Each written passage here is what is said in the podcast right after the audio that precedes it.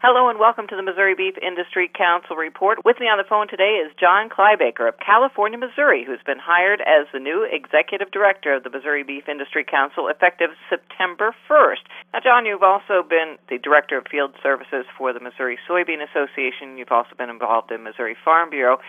It's important for us to realize that the Missouri beef industry doesn't operate in a vacuum. You've got uh, a lot of other agricultural groups here in the state, and I think you also bring that to the table of having worked with other ag organizations in the state. How do you see that continuing? Cindy, I believe that's a critical component of our foregoing or ongoing programs is to maintain the relationships and even strengthen the relationships we have with all of agriculture in the state of Missouri, whether that's our friends in the soybean and corn industries or our partners in the rest of animal agriculture, for example, the pork industry or the poultry industry.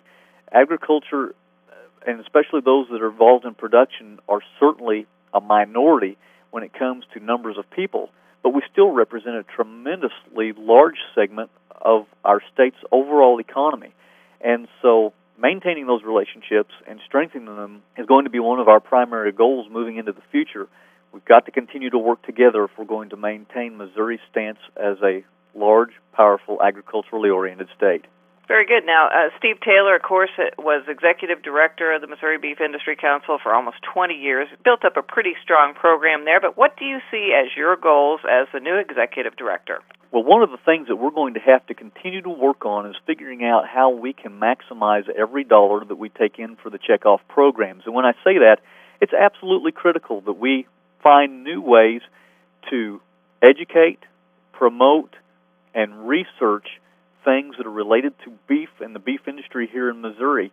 And as we all know, uh, the beef checkoff has been around now for about 20 years on with the federal act and order, and over 20 years' time, the value of a dollar has certainly decreased. And so we're going to have to continue to be extremely diligent in making sure that we extract as much value per dollar as we possibly can some other things that we're going to need to continue to do and, and possibly even work a little harder on is really doing a great job of researching priority areas that are important to our industry. Research is a critical component to everything that we do. It's the foundation for deciding which markets we should be targeting, what kinds of new programs we need to be implementing for beef quality and beef safety, and uh, and so we'll continue to work very hard with our friends in the research uh, departments, not only at the University of Missouri but other places, so that we can make sure that we are that we are doing the right things for the beef industry as a whole. All right, very good. Thank you very much, John Kleiboeker, who is the new executive director of the Missouri Beef Industry Council effective September 1st. I'm Cindy Zimmerman reporting.